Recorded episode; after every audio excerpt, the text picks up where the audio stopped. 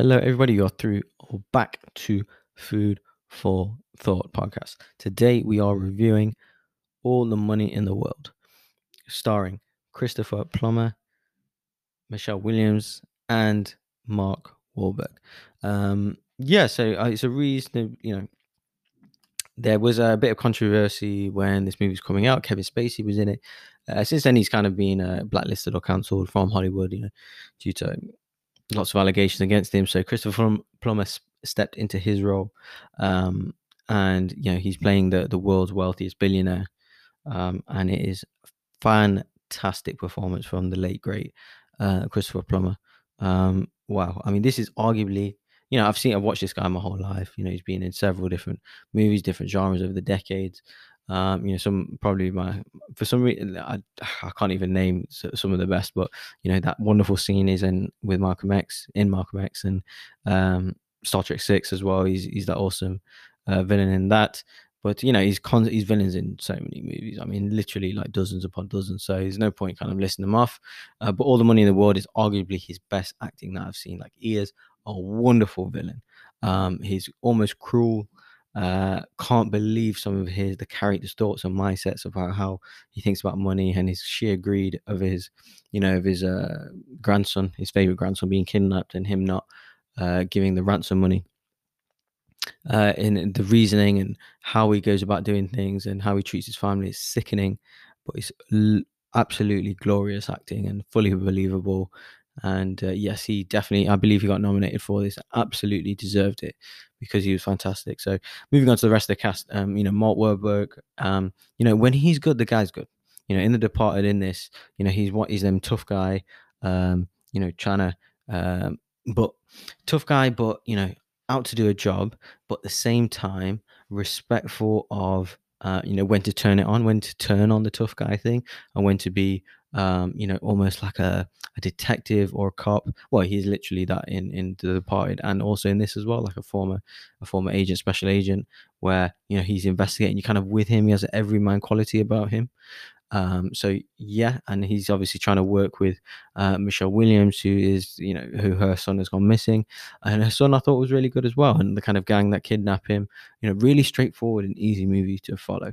Uh, really tense, you know, his son trying to escape and gets um, you know, tortured and uh, in a foreign country and um, you know, and seeing obviously Michelle Williams' side as well, her life, and she was married to you know Christopher Plummer's son, and obviously divorced, and what happened there, and her trying to kind of rebuild a relationship with Christopher Plummer in order to get the money back for her son, her son's release. So yeah, lots of uh, you know opposed um, just basically thoughts uh, from both sides um, in terms of the kidnappers, in terms of Christopher Plummer side and Michelle Williams, and the middle party pretty much being Mark Wahlberg. Uh, yeah, so one of his stronger overall serious performances. Uh, Michelle Williams is good.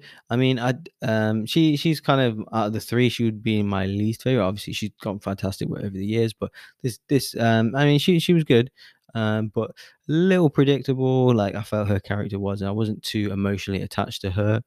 Um, but yeah, no, she was good. I mean, she was, um, you know, she she a little bit. Um, I, she almost felt like a damsel in distress in this, just kind of wandering along and like trying to, you know, uh, get her you know, for former father-in-law to get her the money, and she was just constantly asking men for help. And I just, uh, yeah, I mean, you're kind of, you know, you're good in your own right. You don't need these guys all the time because often their, their decisions led to her, uh, you know, forcing her hand in trying to uh, raise money herself, putting her son in danger potentially, that kind of thing. So uh, she was kind of listening to them, and then sometimes they'll get, sometimes that was working, sometimes getting in trouble. So it's like she was the one who was um, taking the hits throughout the movie.